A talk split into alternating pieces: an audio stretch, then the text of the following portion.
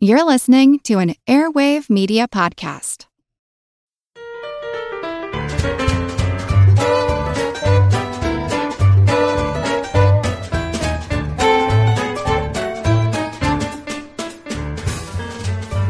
Hello, fabulous, fantastic, fearless, flightless, and featherless fact fanatics. Welcome to Good Job Brain, your weekly quiz show and offbeat trivia podcast.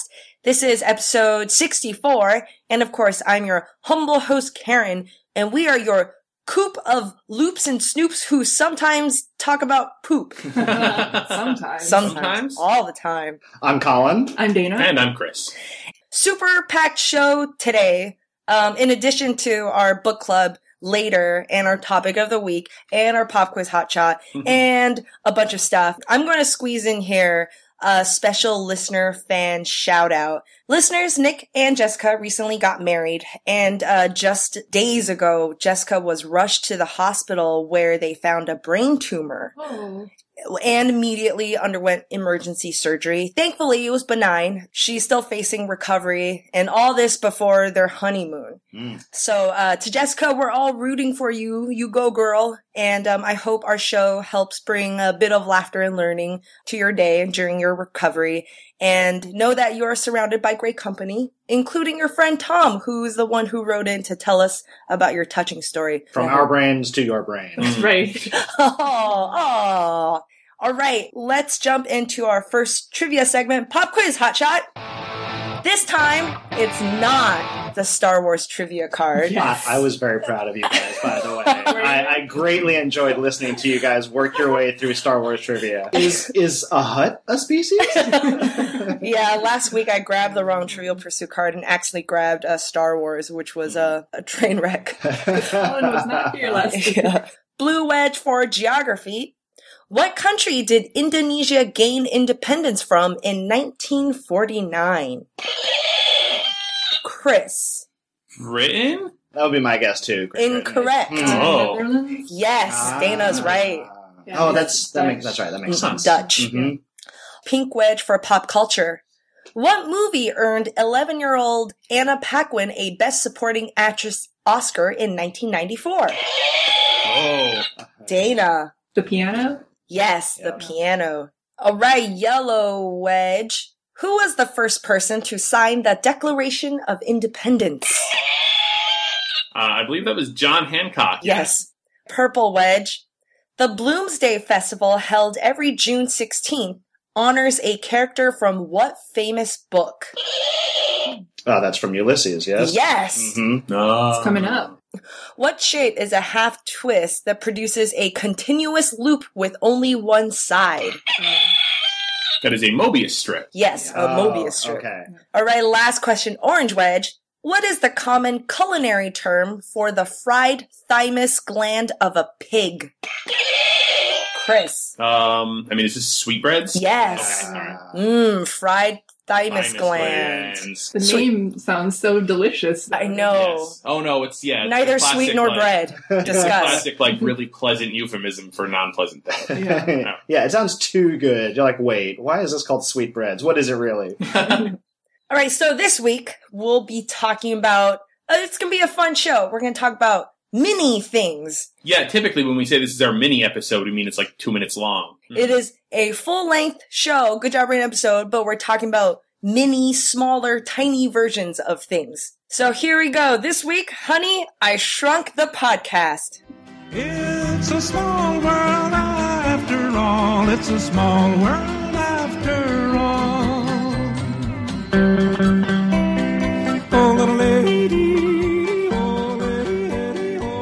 I'm real looking forward to uh to, to this segment of Colin's where he's going to actually show us all of his Star Wars figures one by one, describing the Oh features. no. Let's instead start off with a story that was in the news uh, a few months ago. Uh, here's the headline uh, from the New York Daily News. JFK workers busted in theft of 100,000 tiny liquor bottles. Oh, really? Oh, Yeah. from Well, airplanes? complimentary, I guess right? it, Well, you know, I mean, they really are kind of conducive to theft. They're so tiny Yeah. and they're fairly valuable. It's uh, if you uh, if you dig into the article and you uh, you actually read a little bit more, it becomes clear that it was it was really a hundred thousand items, uh, a lot of duty free items, is what the workers. It was actually a conspiracy between some airport workers and some workers on the delivery services, and they were basically just lightening some of the loads of a lot of you know perfume and cigarettes as well. But the the tiny liquor bottles, I think, I agree with the editors, uh, at the New York Daily News. It's more Makes- sensational. It makes for better copy, and Yeah. uh, they did in fact find one one of the gentlemen, uh, one of the bandits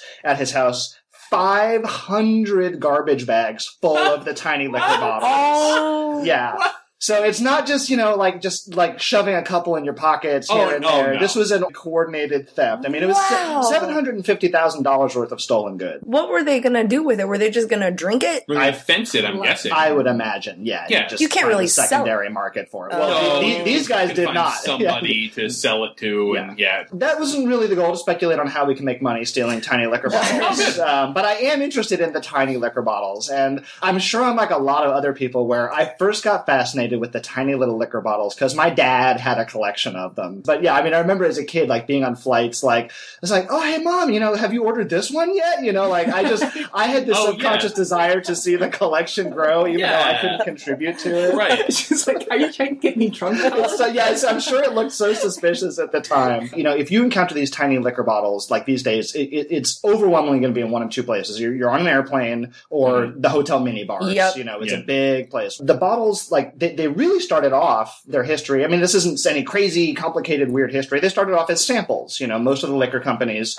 would Oh. make smaller versions in various sizes as samples to give away, either, Oh, to, either sure. to the as to the distributors or you know giveaways to frequent customers. It wasn't anything crazy about it, but they they found an amazing life on airplanes. I mean, I think all of us, mm. even to this day, you know, it's funny that you said, "Well, aren't they complimentary?" And it, it's hard to remember now. In the early days, they really were complimentary, like all the way down into coach, even for a lot of airlines, with Well- with the full fare of your ticket. Yeah, you- flying on an airplane was very expensive, and it was. I mean, people wore suits to, to fly an airplane. you know, very quickly you can see, like, if you're serving drinks, especially something that's on a drop for drop basis more expensive than soda, Yeah. it's going to be cumbersome pouring out of a, you know, a giant bottle of Chivas or something on a, on an airplane. Right. So the, the little tiny bottles make sense for so many reasons. Like, it's, they save weight, they save space, there's no waste, and you can price them individually. It's like, here you go, Mm. throw it at the customer. You're not pouring a shot of liquor. Nobody and- got, nobody's going to get into an argument with the flight attendant that she's not pouring enough liquor into Right, their glass right. at thirty thousand feet. It, yeah. ju- it just makes sense. Yeah. As airlines started cutting costs, this was one of the first and easiest things to cut as well. Free liquor is easy to cut costs to free liquor and coach, and then it kind of worked its way. Yeah. And so what what tickles me is you know doing some of the research on these is now the the alcohol beverage uh, industries have kind of come full circle again now, and they've really rediscovered the value of them as straight out samples. You know, especially because so many of the brands are diversifying. Oh yeah, are diversifying. different flavors. Yeah, you've got cherry bourbon and honey whiskey and, you know, peach mm-hmm. vodkas and all kinds of crazy flavors. And it's a good way of, you know, well, I know the brand. Sure, maybe I'll try their crazy flavor for 99 cents or a Yep. dollar for a couple ounces. And it's a, it's a good way for them to market on wary consumers, perhaps. Of course, there's also some more nefarious uses for these bottles. They're easy to sneak into places where you maybe are not supposed to have uh, Movie theaters. alcohol. sporting events, movie Concerts. theaters, right? right, Uh, right. Bar there- mitzvahs. But really, what cracked me up the most in my looking into just the awesome history of liquor minis is the crazy relationship that South Carolina used to have with mini liquor bottles. And this just opened my mind to some crazy avenues of how liquor laws in this country have evolved over the years.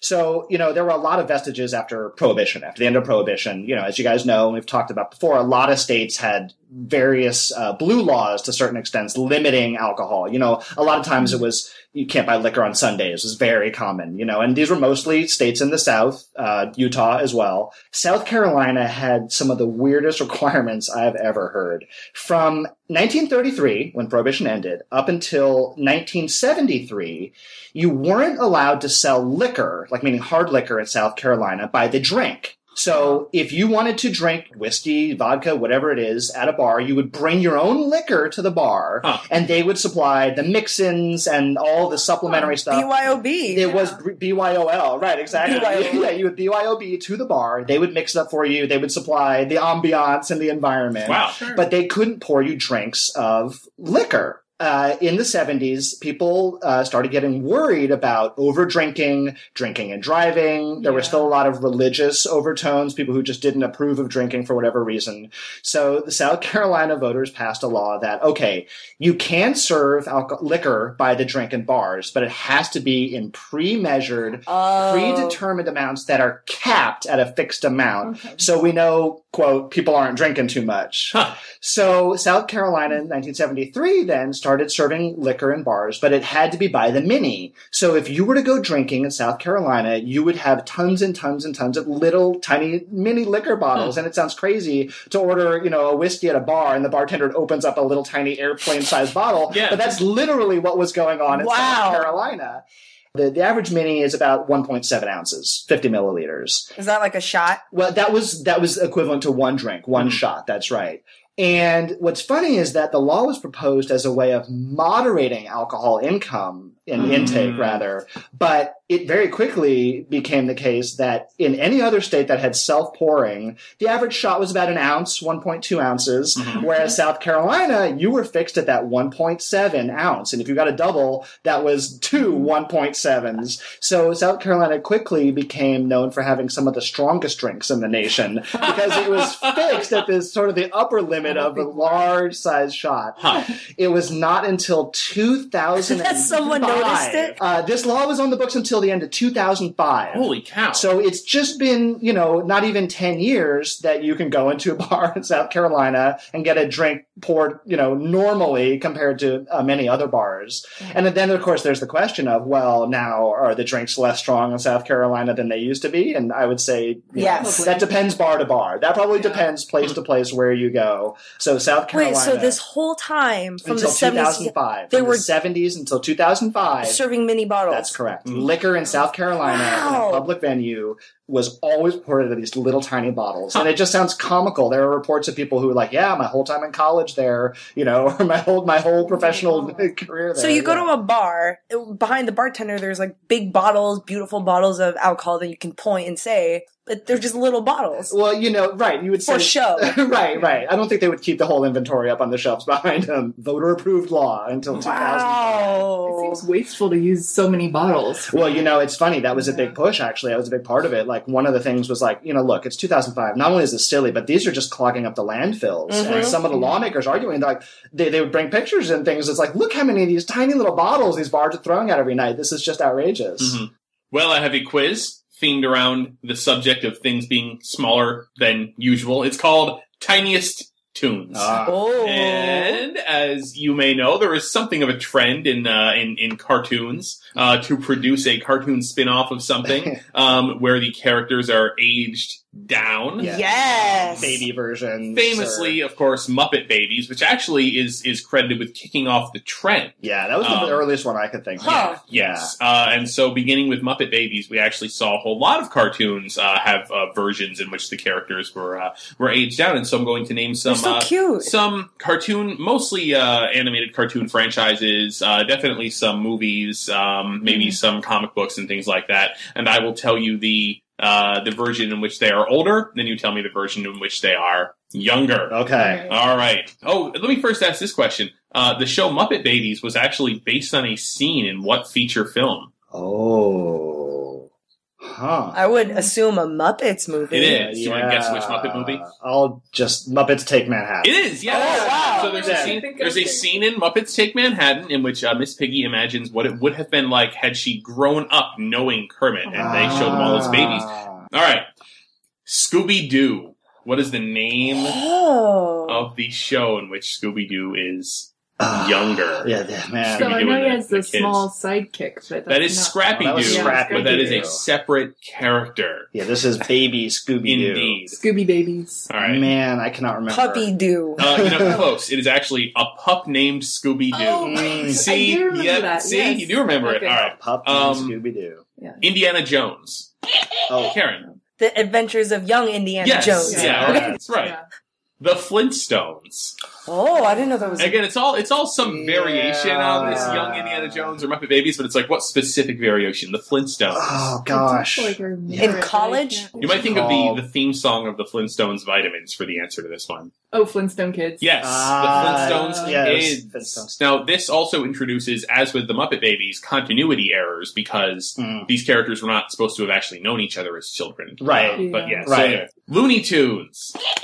Karen, Ah. Tiny Toons. you have fallen into my trap. You fell right into the trap that That's Dana actually anticipated before this began. I could see it in the look on her face. I was like, wait a minute, those aren't actually Bugs Bunny. You are absolutely Oh, Pig. 'cause it's- correct. In Tiny Toon Adventures, the, the original characters like Bugs Bunny, etc., are all in there. They're same age. It, it Mm. just revolves around the younger kids that they teach at Acme University. Ah, So- that is my. So, however, there is a show in which Bugs Bunny et al. are younger. Do you know what that is? Mm.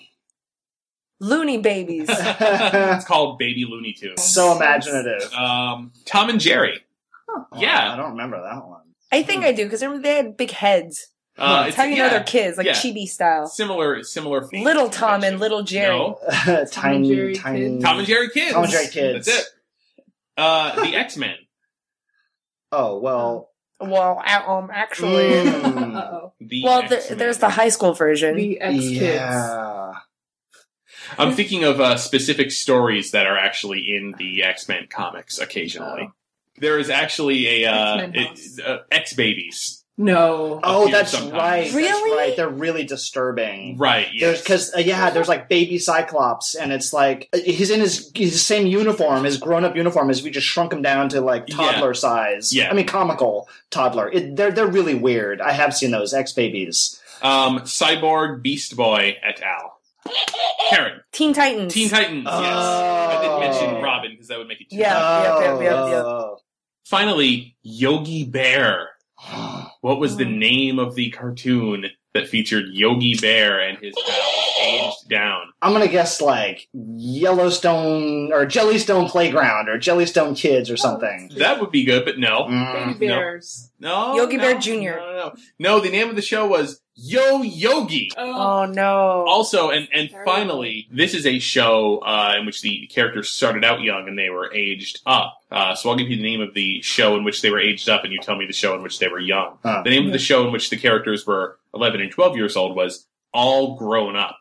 Oh, What is- Rugrats. Yes. Ah. Yes, Oh, indeed. Huh. And that is the tiny cartoon quiz. nice. Nice. That's good. I cannot not talk about food. And I, I came across this term. I want to refer back to a previous episode. I believe, Chris, you talked about the Cadbury cream egg I did. and how throughout the years people were kind of like, hmm, did these shrink? They Right, seem right. a little bit lighter. And, but Cadbury's like, no, you're just an adult now, you know, versus a kid. No. And then finally they realized, uh, they Someone announced blew that the lid off. The, of the scandal. the size is smaller, but only by a little bit. So over the years, companies have been downsizing their products in a sneaky way for, for a while. I'm not talking about companies introducing like a smaller size or a smaller version Mm. of an item and, and call it like, oh, here's the smaller The version. fun size. Yeah, the fun size is it's not that because that's on purpose. Here is a smaller item Mm. for you. This is sneaky kind of, you know, making something lighter or making something less voluminous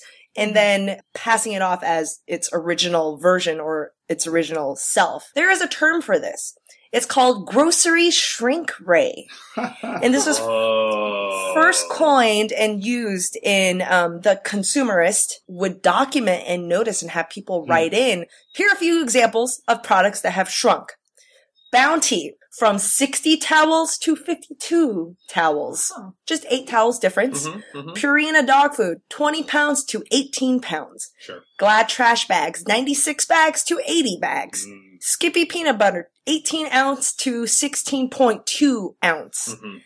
And not to put too fine a point on it, but the the the outrage is that the prices don't always go down with a commensurate Yes. amount. Right. Well, the whole the whole point of it is that they don't want to raise their prices, so the only way to cut costs is to lessen the amount that you get. The issue here is that a lot of these products still have the same price tag. Right. And this, of course, angers or, or annoys a lot of consumers. You know, the principle of, hey, wait a minute, I'm paying more dollar per volume unit. And here's a sneaky thing too. Um, Tropicana orange juice, they went down in fluid ounce to seven fluid ounce, but they do, a lot of products do things to kind of disguise it or mask it. So Tropicana, uh, introduce the easy pour lid. And it's like, oh, it's a new design. Oh, right. So hopefully people won't notice that in the fluid ounce it's gone down a little bit.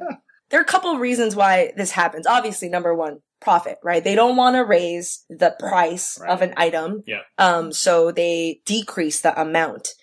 There might be a portion demand, and we see this with a lot of um, snack foods like the 100 calorie packs or um, even the cream egg going down. Like people are very, very conscious of calorie numbers. So if you give them a round number like 100, people are probably more attracted to just the easy 100 calorie item. If you can knock your item down from 310 calories To to 300. 290, you Yeah. now it's like you went down 100 calories. Yeah, yogurt has been an interesting example because it, back in the day, yogurt was probably maybe a 140 and they went down to 120 and now they're around 100 Um, and then now they're down to 80. Yeah. And you're like, oh, yogurt's so healthy. It's like, no, they're giving you less yogurt. right. Yeah, well, I think we've also talked on the show before, specifically with regards to Coca Cola, that they sell a lot more of the 100 calorie cans than they ever did when they marketed them as the, you know, 8 ounce or The little seven, seven and a half ounce Yep. cans, right? Yep. It's, it's a easier unit for people to understand or health conscious consumers to Mm. understand.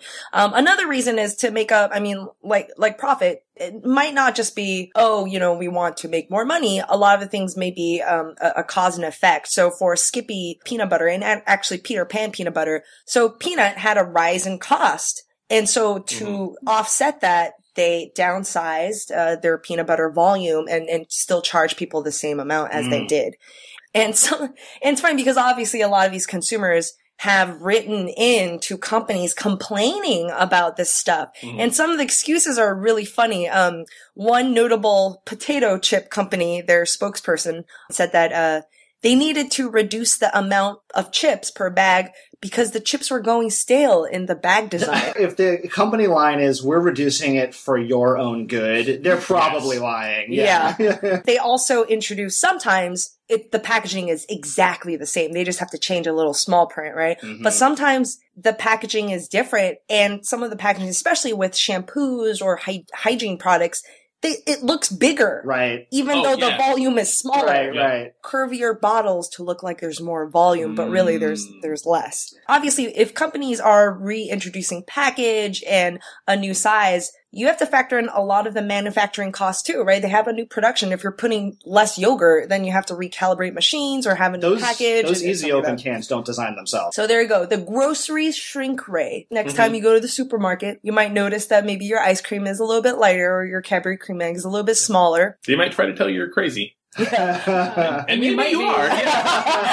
Yeah.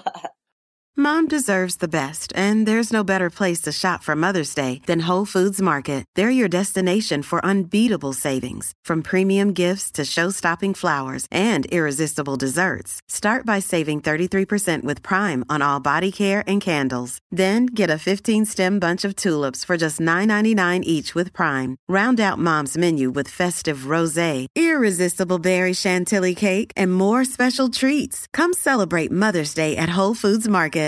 An official message from Medicare. A new law is helping me save more money on prescription drug costs. Maybe you can save too. With Medicare's Extra Help program, my premium is zero and my out of pocket costs are low. Who should apply? Single people making less than $23,000 a year or married couples who make less than $31,000 a year. Even if you don't think you qualify, it pays to find out. Go to ssa.gov slash extra help. Paid for by the U.S. Department of Health and Human Services. So for our episode on um, little things and, and miniatures, I'm going to talk about the smallest type of dogs. Yay! they fall under the category of toy dogs. I'm so excited. They also fall under the couch. They fall under the refrigerator. Oh no! They're also called companion dogs by um, some kennel clubs. And there, were, there was kind of a push to change the name of toy dogs to companion dogs because Ah. they want to frame it as these are these dogs are your friends. They're not toys. Oh, got Oh, it. wait, Yeah. so is Toy Dog like no longer PC? No. Like that was the term I always heard. They were going to try to change the name. They tried to change it to companion dogs, but people were like, I still like toy dogs, so they didn't Okay. change it. Oh, But I thought that was an interesting thing that came up. They're um, people's lap dogs, they're hunting dogs, they're convenient pets. They're, most toy dogs actually fall under those categories, either being hunting dogs or companion dogs. And so I'm going to give you the names of toy dogs and you tell me whether you think they're a companion dog or a hunting Mm. dog. Okay. Whoa, okay. And for some of them, I have interesting stories. I think interesting stories about what they're up to. Okay, one finger for companion. How about two for companion because they're together? Two things Oh, together. yeah. One Their for fingers hunting, are like gun. friends. Yeah. And then a gun. Hey, that'll get you suspended from school these days. Yeah, Chris. seriously. So here we go. You ready? The first toy dog, Chihuahua. Is it a companion dog or a hunting dog? What would it hunt? I mean, I think uh, that's going to be the question for any of these, though, right? Yeah. All right. So Colin and Chris say hunting, Hunting. dogs. Karen says companion dog. It was raised as a companion dog. Yeah. Yes. There, there's some stories about it hunting rats, but they didn't actually use it for that. There's some Mm. dogs where they actually were Specifically used bred it. to, Mm. to hunt. How about the Australian Silky Terrier? Everybody says a hunting dog. Yes, it hunts rats and snakes. It was bred to hunt. Wow. rats. Most, I think most terriers are for for rat or pests. Oh, see, I was going the other direction. I was going to say most things from Australia are to hunt something. oh, that's true. That is true. A Bichon Frise. Oh man. Everybody says companion dog. Yes, it's a companion dog, It- but it's a companion dog for sailors. People would take it on a boat in Oh. old Whoa. times. Oh. Ah, I so guess it's like working as a friend. well, it's kind of like Yeah, you know, like like the Dalmatian, vacation, you know, with the firehouse. Okay, an English toy terrier. English toy terrier. Okay, Colin says the companion dog. Karen and Chris say a hunting dog. It's a hunting dog. Yes. So terriers, yes, are mostly hunting dogs. I knew they were. I was. I. I was thinking like, oh, maybe it's a toy version of a hunting dog. The Havanese from Havana, Cuba. I have a theory. All right. Whoa. Colin and Chris say companion. Karen says hunting. It is a companion. Oh, dog, but darn I'm it. curious what the theory was. I thought like uh, in Cuba or tropical places where they have uh, sugarcane farms, there might be like sugarcane snakes or some sort of pest and like a like a dog can go Mm. through and. It's an interesting theory. The Mhm. dog is the cutest thing in the world. It's so. Oh, How about pugs? I, It's one or the other. There's no. Well, Well, it's, yeah. it's a- yeah. Well, I'm th- I. Well, I'll explain in a second. All right, so Colin and Chris say hunting. Karen says companion. It's a hunting. It's a guard dog. Like it, it guarded things, and it kind of. Maybe it's not such a good hunting dog because it has a really short snout, right? So it probably can't smell. Sniff. That's what. well Well, as see, dogs. I was thinking that it wasn't like strong enough, like with its jaws, but that maybe it could like hunt out, like I don't know, Bugs you know, or- truffles or something like that. That's what I was being cagey about. You know, truffle I pugs. guess, yeah.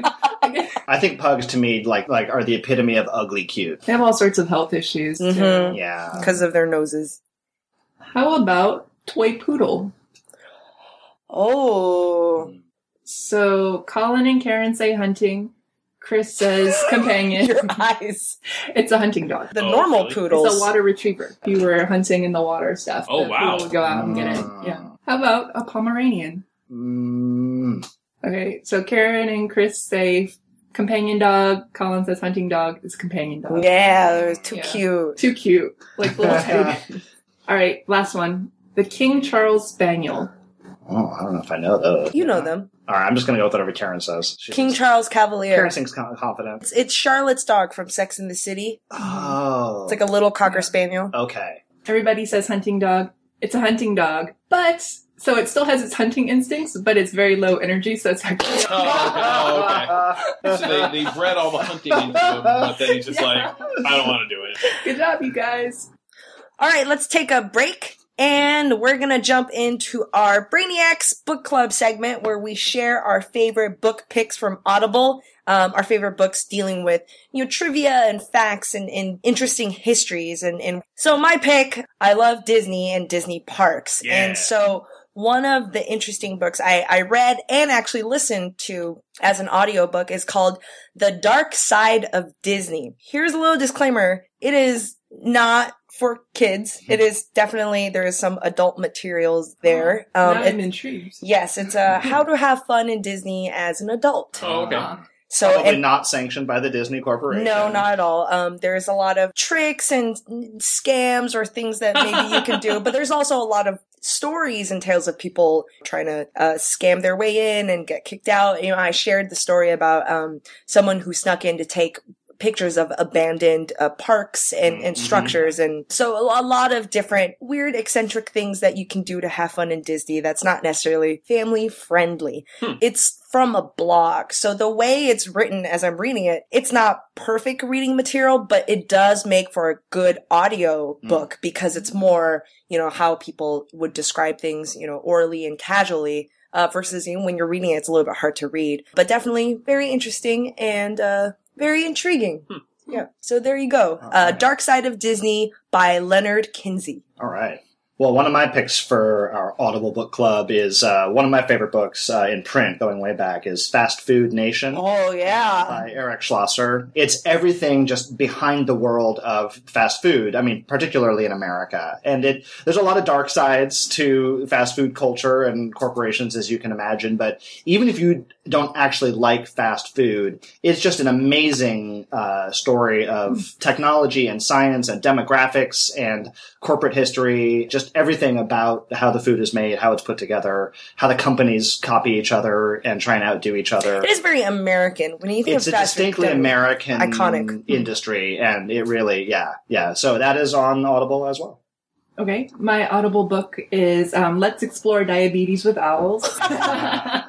it's the latest David Sedaris book, and he writes autobiographical stories. And he's really into weird stuff. I think would strike a chord with any of us and possibly some of our listeners. So one of the things I learned was that you are not allowed to have taxidermied owls or birds of prey in America. And in France, Huh. you can't in France either. And he said he found like albino um, peacocks and all sorts of other. He's really into taxidermy stuff, so that comes up. And then it made me look it up, look up um, the thing about the owls. So like, even if you find an owl by the side of the road and you want to get it stuffed, you're not allowed to. You have to get rid of it. Only museums and schools are allowed. and it's funny. It's a funny book. So a little while ago, I read a book called The Billionaire's Vinegar, which I think that, that our listeners would really enjoy. It is a it is a nonfiction book. It is a it is about super super high end uh, wine. Basically, it starts off uh, at an auction at which a bottle of wine, uh, purportedly from the 1700s and purportedly from the collection of Mr. Thomas Jefferson, was auctioned. You know, still this still sealed bottle of wine. Ooh. From this auction, no, Karen, wine doesn't go bad. Well, I mean, it's- it's 200 years sometimes, old. Sometimes wine goes bad, but if properly stored, Okay. it doesn't go bad. But still. unless something goes wrong. It talks about the the super super high end wine world, from you know super high end wine auctions to the type of people who spend ten thousand dollars on a bottle of wine and drink it, and then we just meet all of these various characters and. People researching these bottles of Chateau Lafite that was supposedly owned by Jefferson, trying to research Jefferson and researching the winery itself, and like, you mm-hmm. know, could it be possible that he really owned these bottles? And then what gets introduced into the story is the possibility that the bottles were faked, you know? And so like how do you tell all of that kind of stuff? It is it is a it's a thriller. I mean it's really a It's also uh, hits your buttons, Chris. Oh, totally. Yeah, I like. Appraising like, things. Yeah, appra- Oh no, it, it- yeah. Oh, in that case too, it totally does. You know, appraising. Oh, yeah, I didn't mean secondhand. drinking. I didn't mean drinking. I meant appraising both. things. I mean both. I mean, I mean collectibles, collectibles, and drinking, and brilliantly written. And so it really it hits all those things, and I would really heartily recommend it. The billionaire's Vinegar. The vinegar. Billionaire's Vinegar. Yeah. Everybody shush! William Shatner has something to say. Kat and Jethro, box of oddities. What do you do when the woman you love dies? Well, of course, you dig her up and you live with her. Aww. The show examines weird things. There are plenty of old photographs from this time period of children out in the streets playing in and among the dead horse carcasses. Oh, I miss those days. Things used to be so much simpler. Kat and Jethro. Then there's the urine wheel, which sounds like a really bad game show. Thing done weird things. Kat and Jethro, box of oddities. That is really mysterious. Join Kat and Jethro Gilligan Toth for the strange, the bizarre, the unexpected as they lift the lid and cautiously peer inside the box of oddities. The Webby Award winning Box of Oddities podcast from Airwave Media. All right, welcome back to Good Job Brain. And this week we're talking about all things mini, small, and tiny. Well, you know, a lot of mini things, despite how they're marketed, aren't as fun as the full size. They insist on calling the, the fun size candy bars at Halloween, and it's like, well, they're smaller, I'll grant you that, but I'd much rather have a full size candy bar than a fun size candy bar. But there's one thing for me that I absolutely, hands down, prefer the miniature version to the full size, which is miniature golf. Yeah. Like I go and play, you know, full size big boy golf, and I'm not very good at it. I try not to let that bother me, but I love miniature Me golf. too. I only I just play miniature golf. That's real golf for me. Uh, surprisingly, there's very little skills transfer between the two. yeah, Mm. you don't encounter a lot of 70 foot tall windmills Yes. out on the course of real golf. Putting Yeah. If real big boy golf had like a giant sphinx and a clown whose mouth opens like that sized up and scaled up, I would Oh, totally you know watch. what? Yeah, I would do that. Yeah. I, would, I would play that game. That's yeah. the only reason I played. So where did it come from, Colin? By all accounts, this is a American phenomenon of just the modern miniature golf course. Originally, they had like small putting courses in Scotland. They did, you know, then they did. There, there is, and I should say, there, there is in fact a tradition of smaller kind of obstacle-based courses. Yes. It was kind of sort of the inspiration was hybridizing some of the little obstacles and gates and pathways, and there, there, there were. There was even some uh, commercial version uh, called Golfsticle. yes, as uh, as far back as the turn of the century. sounds there like are- something Well, the- different. I- I- Doc got back as a Golfsticle. Uh, How are you holding your club? Um, I actually, so I had heard that these the, the very very early ones were aimed at women because um, because societal convention said you you know Yeah. women shouldn't be raising their golf clubs any higher than Yeah. their shoulder Oh, basically. Yeah. So you know you do a little putting course for them so they can not That's right. Risk either either for genteel reasons or for practical reasons if they may not be able to and they're tightly fitted. Right, yeah, it might yeah. not be possible. But no, that's right. There were, in, you know, some that were Mm-hmm. marketed or, or not marketed. Some were designed with women in mind, things like that. Um, but, but there were no there were no chomping gators on Right, the 17th right, hole in the right, back right. end. There's a man named James Barber. Uh, in uh, he lived in North Carolina in, uh, in the early 1900s, and a lot of people credit him with sort of the first wacky, elaborate course. He he created a course. Now, the only reason I would say that he's not sort of the the modern father of miniature golf is that this was one thing. It was it was it was on his estate essentially. He had enough room on his you know private estate, Okay. and it was kind of invitation only. Like if he liked you or wanted to show off this thing, or he was Mhm. having a garden party, or a, you know a newspaper reporter happened to be there. It really took uh, until the 1920s for a man named Garnet Carter who made this a thing and made it an American runaway phenomenon. So uh, Garnet Carter he had uh, built a resort in Tennessee called Fairyland, and it was a themed resort. You know, sort of spiritually similar to like a Disneyland Theme park. in that it was yeah marketed more as a vacation resort destination as opposed to an outright day trip kind of place um, but one of the things that he built in fairyland was uh, an attraction that he originally called dwarf golf um, Whoa. it quickly became known as miniature golf. I think it's just Yeah. it's a better better name anyway. Uh, he built it as an addition into fairyland and it and it had mechanical contraptions. It was fun and weird and kooky and bright colors and here's what's interesting though is that he designed it for kids. This was an, like, oh, this is a thing for children to play, and it was Sure. really elaborate. and he very quickly noticed there are a lot of adults playing this Yes. thing to the point of crowding kids out, and they're better at it than the kids are, so Well, they can move through it faster. This- So from this one original course on his Fairyland Resort in Tennessee, he he christened the industry. He started the business as Tom Thumb Golf, which was you know, Oh, again pretty cute. good marketing, right? right. So this is how popular this was. So he set up a a, uh, a company and a factory that produced a lot of the equipment that you need to set up the course. So it was very much like a turnkey operation. So you could franchise it Yeah. and build it That's out so very easily. smart. It was very smart. And credit does actually need to go here very quickly to a man named Thomas Fairbairn, whose claim to the world of miniature golf was he came up with the artificial turf that Yeah. would simulate grass Right. So in like- all of the earliest courses. You don't have to plant grass anywhere. Right, and this was before AstroTurf came along. So let me just give you a sense of scale here. So uh, 1927, the first one uh, in Fairyland.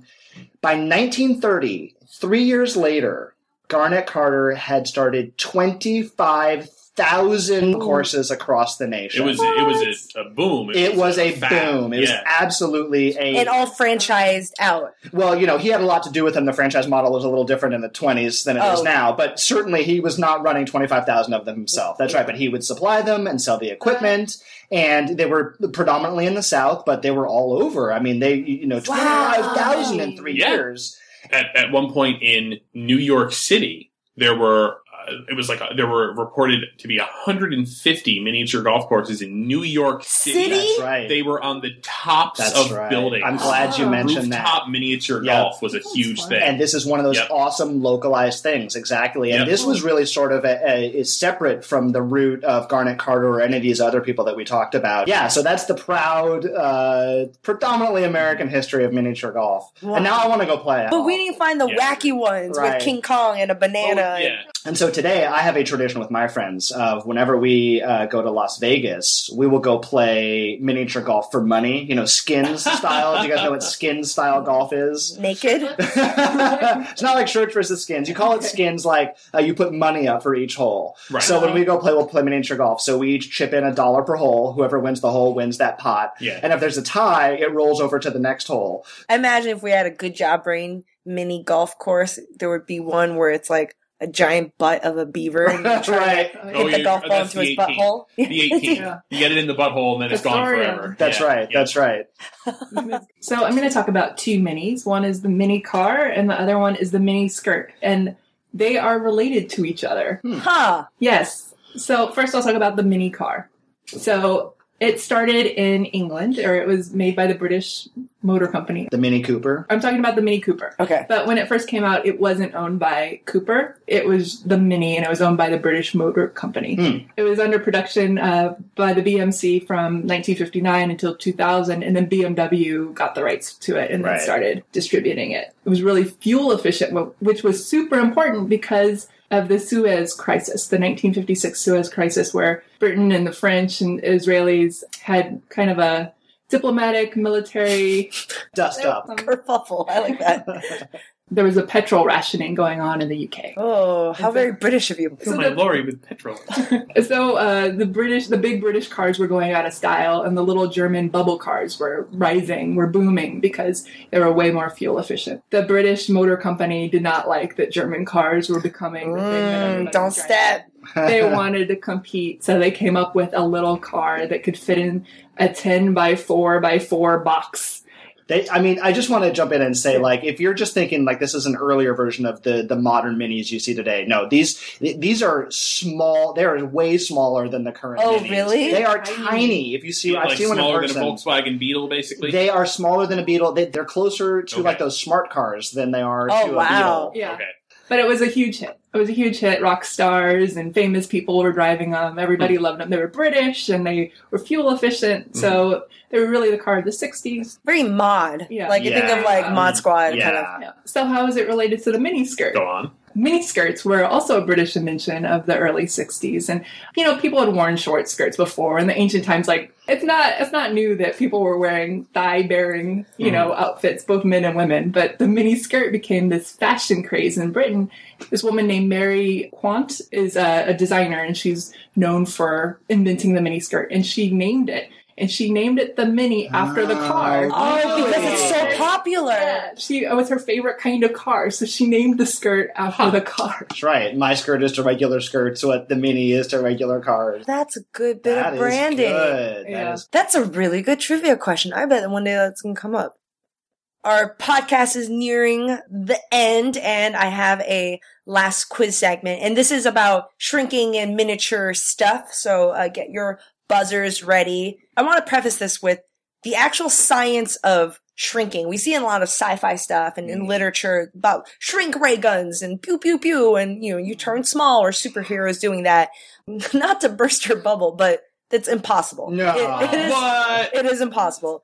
Shrinking actually doesn't make sense because uh, uh, unless you have to miniaturize the, the atoms. Right. Yeah, you can't miniaturize an atom. The mass has to go somewhere, otherwise, yeah. exactly. And um, Isaac Asimov actually had a really good analogy kind of illustrating the difficulty of it is if you shrink a dude down, a tiny brain in a tiny man would be the size of an insect composed of like Stupid. Stupidest person. he would be a stupid person because Yeah. you can't shrink the atoms and Right. it can only can take as much space. So, Right, you know, yeah. you'd be smart as an ant. Not to say the ants are dumb, but you know what I mean. The other thing I always remember reading, like with regard to like you know Gulliver's Travels, was like if you were a tiny, small, you know, Lilliputian, let's say, Mm-hmm. you wouldn't actually be able to exist in our world because things like the surface tension of water don't scale down to your size. Mhm. Like Oh. you could drown in like a few drops of water because it would cling to you. Oh, You wouldn't be oh, able right. to control fire because you can't build a tiny little, Little fire, fire. like that. Fire burns at the rate fire burns. things things are in the world around us don't scale with you. Oh, okay. So here I have a quiz about famous movies Mm. about shrinking. Get your buzzers ready, and this is our last quiz segment.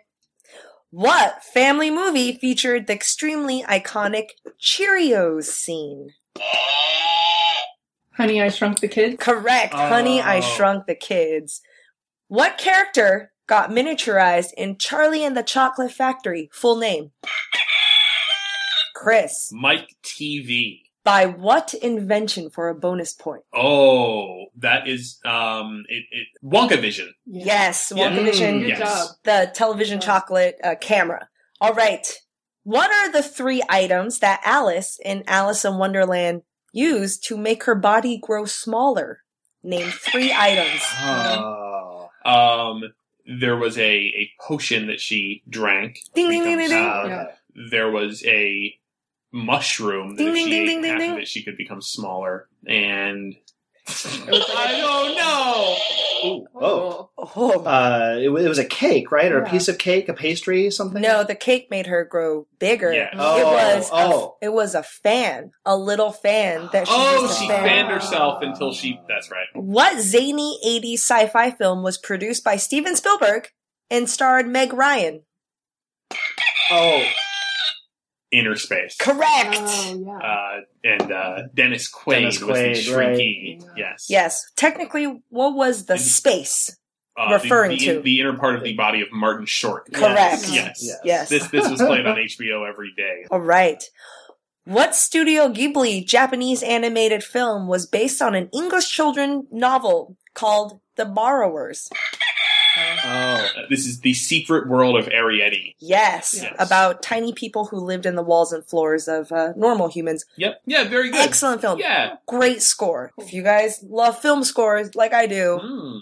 all right. Lilliputian yeah. is another word for describing something tiny in size. Where did the word first appear in?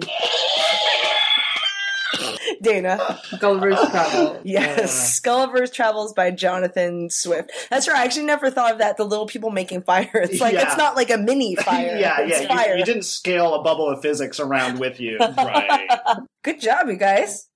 That is the end of our show, all about mini things. Thank you guys for joining me, and thank you guys, listeners, for listening. Hope you learn a lot about tiny liquor, tiny golf, tiny dogs, Tiny Toons, and you can find us on iTunes, on Stitcher, and on SoundCloud, and of course our website, goodjobbrain.com, and check out our sponsor, audible.com, and we'll see you guys next week. Bye.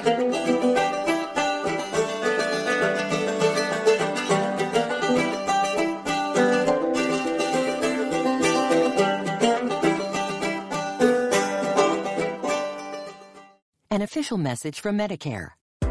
A new law is helping me save more money on prescription drug costs. Maybe you can save too. With Medicare's Extra Help program, my premium is zero and my out of pocket costs are low. Who should apply? Single people making less than $23,000 a year or married couples who make less than $31,000 a year. Even if you don't think you qualify, it pays to find out. Go to ssa.gov slash extra help. Paid for by the U.S. Department of Health and Human Services.